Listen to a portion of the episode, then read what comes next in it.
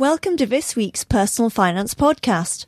I'm Lenora Walters, and joining me today are Kate Beeley, Deputy Personal Finance Editor of Investors Chronicle, and Henrietta Grimston, Relationship Manager at Seven Investment Management. Low interest rates from cash and bonds have pushed desperate investors into equity income, driving up the prices of these kinds of shares. But one income fund manager claims that if you look in the right places, you can find equity income shares on valuations not seen for 30 years. Kate, you recently met this manager. Who is he and where is he finding this bargain basement income? So it's Gervais Williams, who's manager of Diverse Income Trust. And what he's saying is that there's been this big kind of gap in valuations between, I guess, what we'd call the kind of sexy, fast growth, small cap names like, for example, Boohoo and Fevertree, who've been rated up hugely in recent years. And the kind of things that he likes, which are small, more illiquid, kind of recovery stocks. So maybe more value style and more income-based kind of things. Okay, and why are these types of shares so cheap? Well, partly it's uncertainty over Brexit has meant that investors generally have been slightly less keen on the small cap UK stocks, just based on fears about what might happen with trade barriers and things like that, and also impacts on the domestic economy. Obviously, UK small caps more exposed to that.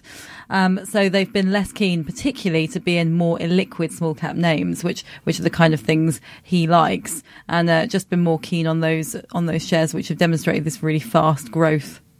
Okay. Now, what are these areas that are demonstrating the fast growth that these other investors think are better?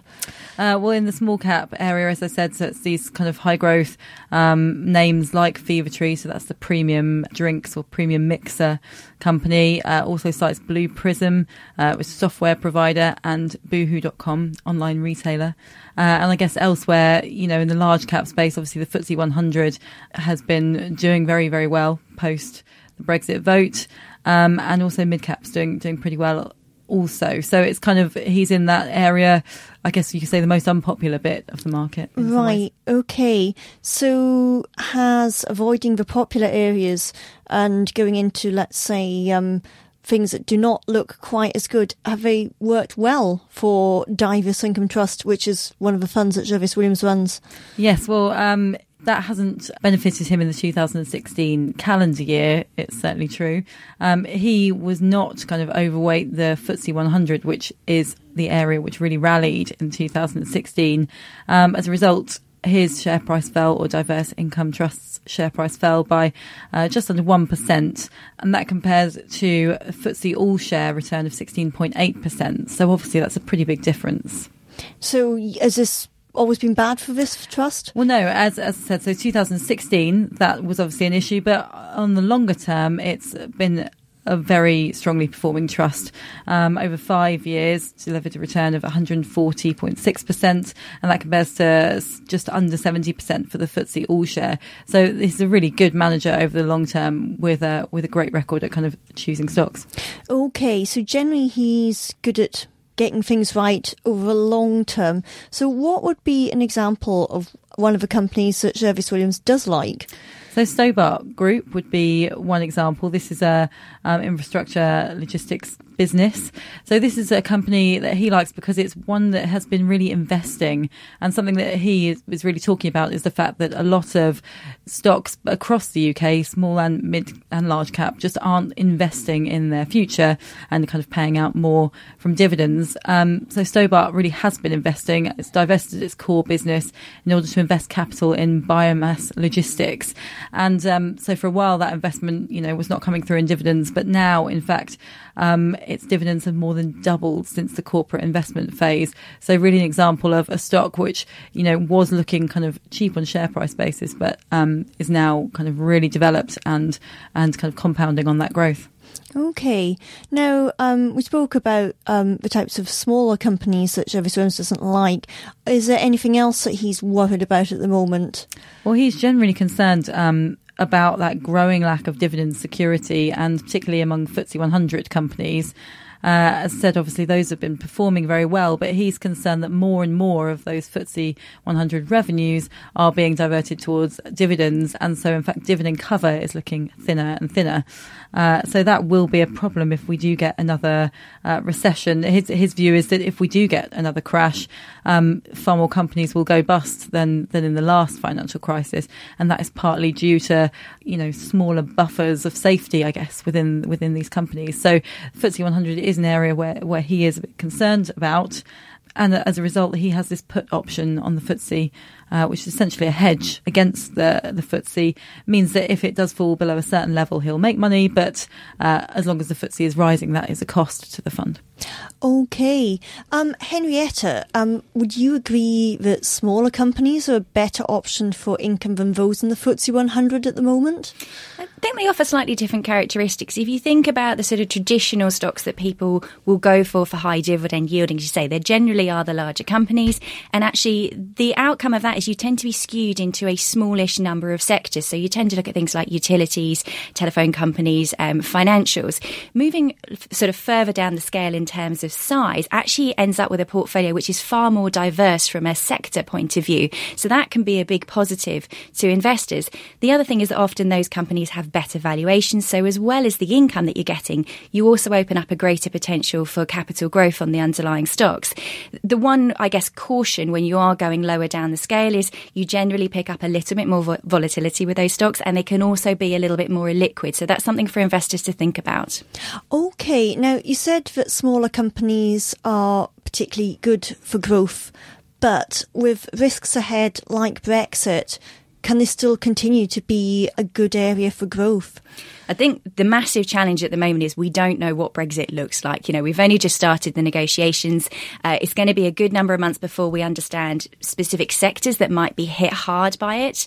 I think it is fair to say, though, that generally small and medium-sized companies tend to be more domestically focused. So if we're looking at how the UK economy might fare as a result of the Brexit negotiations, there are naturally additional concerns there. But at the moment, it's probably too early to tell where the biggest issues are going to be. OK, well, bearing that in mind then, might larger companies do better in and around the UK's departure from the European Union because they have a larger proportion of overseas earnings? Certainly in terms of diversifications and the reliance upon, I guess, their business model, you could argue that they are better positioned. I think you also need to take into account where we think the pound's going to go. You know, the pound is heavily depressed at the moment, and it's factoring in this so-called hard Brexit that we're all talking about. Actually, if we get a better, softer Brexit, you know, that could be positive for a lot more of these smaller companies that are much more sensitive to the UK economy. OK. Now, are there any potentially vulnerable areas that you'd suggest avoiding in and around the UK's departure from the European Union? Well, again, I suppose it is a little bit too early to tell, but I think things that investors need to have a look about is, you know, what sort of sectors are very reliant upon dealing with the EU. So let's talk about financials. It's probably a very obvious one. At the larger end of the sector, a lot of those companies rely upon EU passporting in order to sell their products across Europe. So if that's something that we cannot secure as part of the negotiations, that could be a big impact for those companies. Equally, for the smaller financials that are probably much more exposed to the UK economy, again, if it's a negative outcome for the UK economy, they could be quite sensitive. What I would encourage investors to look at is the individual business models of those companies. How much are they reliant upon trade with Europe? How much is being imported and exported? You know, are they selling a product that's non-cyclical, so is in demand irrespective of what phase the economy goes into? So I think that's more important at this stage. OK, and are there any other things investors can do to prepare their portfolios for potential volatility ahead? Well, I guess the kind of traditional ideas of spreading diversification around, so not being focused on just one market, not being focused on just one economy. So if there's an option for investors to look slightly more broader, looking overseas, obviously Europe itself, you have to take into account what impacts might be there. But, you know, it's a big world to invest in. So don't just be constrained by looking at the UK. The other thing is to look at other ideas as well. Yes, there is the fixed income market, although we know at the moment that comes with its own challenges. But, you know, there are alternatives. There are things such as gold, which are traditional safe haven assets that if market volatility does increase, people will flock to that as a safe haven product. So don't constrain yourself too much on just looking at equities and fixed income. OK, thank you, Henrietta. Some really helpful suggestions. Earlier this week, the UK financial regulator, the Financial Conduct Authority, published the findings of a study it's been conducting on the asset management industry and the way it charges investors for funds. And the findings have been fairly damning. Kate, what are the main findings of this report on fund fees? So the FCA has essentially said that the asset management industry is fairly opaque when it comes to fees, fairly confusing and also pretty uncompetitive. So this includes talk of ongoing charges, the level of ongoing charges, the way that ongoing charges are disclosed and the kind of discrepancies between the way that funds disclose their fees. And they've also talked a bit about performance fees as well and whether there is, you know, enough kind of outperformance to justify the fees that funds levy. What does the financial regulator propose to remedy this problem? So the main thing they're proposing is this single ongoing charge figure. So that was raised when they produced these interim reports at the end of last year. And there's kind of a lot of discussion about how this might be done because it's quite complex, but they're proposing just one ongoing charge figure and it would include things like the management fee and also trading costs. Also proposing consistent and standardised disclosure of costs, and that's for institutional funds. So everybody having to kind of report their fee in exactly the same way. But as I said, that bit only for institutional. So it wouldn't actually help you and me, no. Or our listeners, no. So, okay. With that in mind then, these remedies that the financial regulators are proposing, are they likely to improve or resolve the situation? Well, there's been a fair amount of criticism of them. So critics are frustrated, for example, that the disclosure aspect doesn't relate to retail funds. Others have said it doesn't. Retail funds being the ones that you and I and perhaps our listeners would buy as opposed to pension funds. Yeah. So people are annoyed about that. Others have said that, you know, this doesn't go far enough. And we should say that those are only two remedies I've mentioned there out of a fairly big list, I guess, which does span other things like competitive pressure and platforms. You know, it's kind of a big list. But others saying that even that doesn't go far enough, actually, and the FCA needs to do more to tackle things like price collusion and failure to pass on economies of scale. So there's kind of mixed feelings about it, I guess. When they do come up something, when is the Financial Conduct Authority likely to implement it? The next steps are that it needs to consult again on the remedies that it's come out with, and the final kind of rules, I guess, we won't see till at least next year. OK. Henrietta, do you think fund charges in the current form are fair and clear?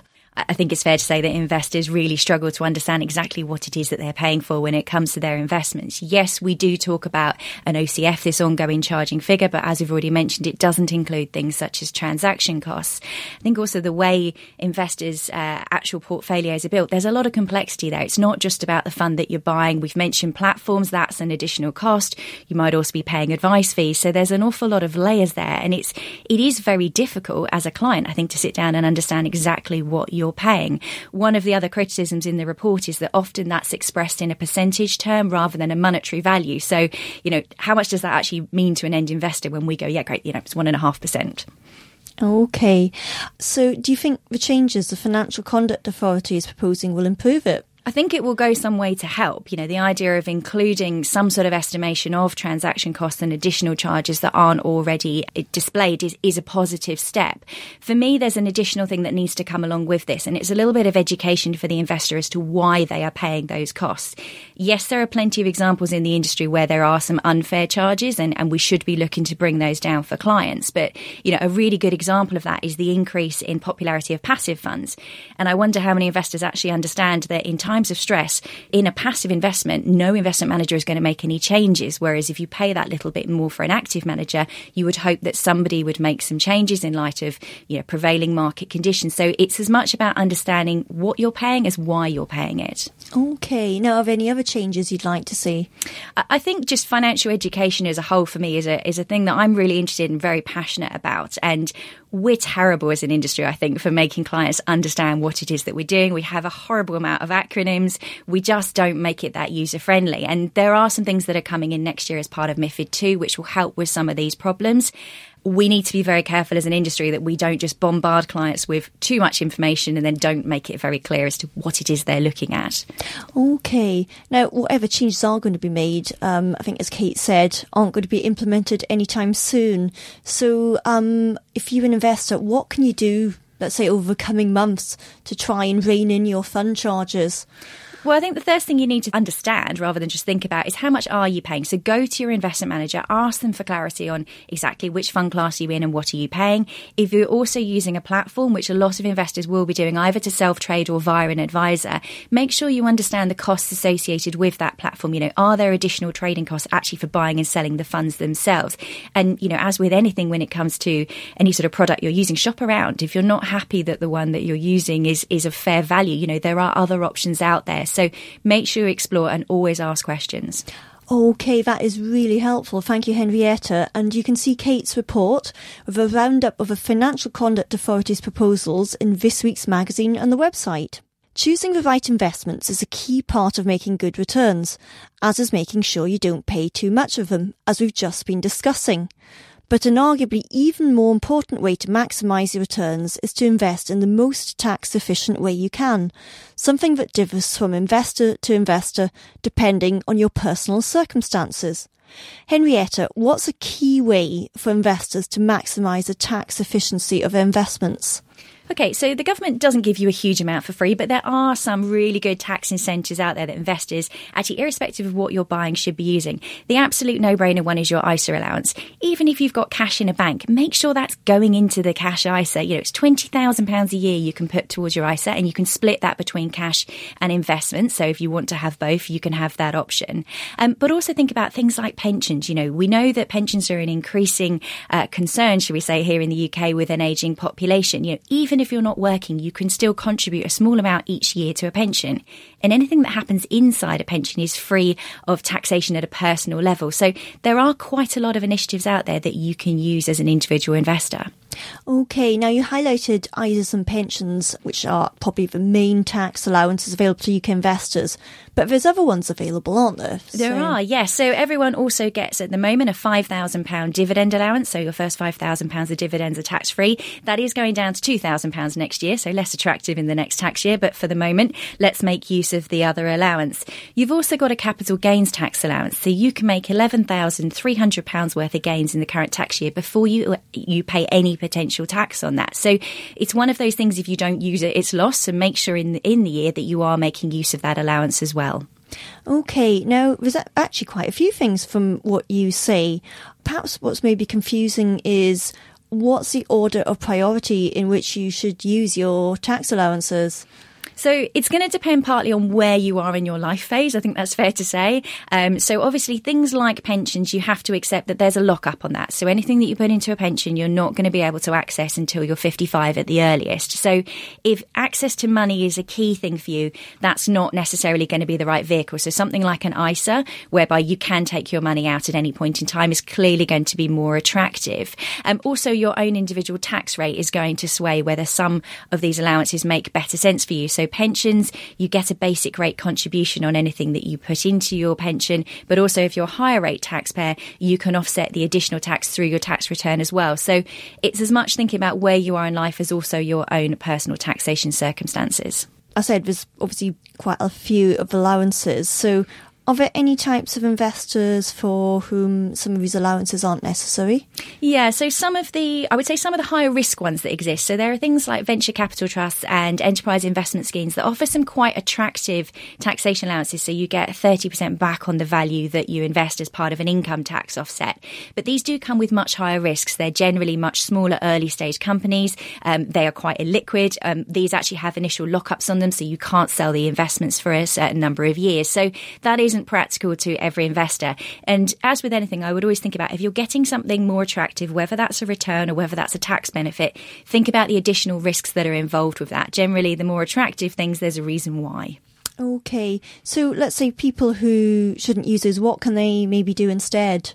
Well, making use of the basic ones are the best place to start, you know, things like the ISA allowances. But also when we're thinking about husbands and wives, you know, quite often we see that the money is perhaps held in one of the two spouses' names, or it's held jointly, but actually they've got slightly different personal taxation circumstances. So just because one of you's used your CGT allowance doesn't necessarily mean the other person has. So make sure as a couple you're using both. Equally, if you do have different taxation rates, think about how much is in each of your names individually, because it might be more favourable just to shift that allocation of assets between you. And, you know, these are fairly simple ways that people can make use of these allowances. OK, and am I right in thinking that when husbands and wives pass assets to each other, it doesn't incur tax? Correct, yeah. So there's no taxation on an interspousal transfer. It doesn't reset the book cost, so the gain is still exactly the same gain, but obviously it's making sure that you're using both of your allowances. OK, some really helpful points. Thanks again. That's all we've got time for today, so it just remains to thank Kate Beeley, Deputy Personal Finance Editor at Investors Chronicle, and Henrietta Grimston, Relationship Manager at Seven Investment Management. You can read more on investing in smaller company equity income shares and the Financial Conduct Authority's recommendations on fund fees in this week's issue of Investors Chronicle and the website. Thank you for listening and have a good weekend.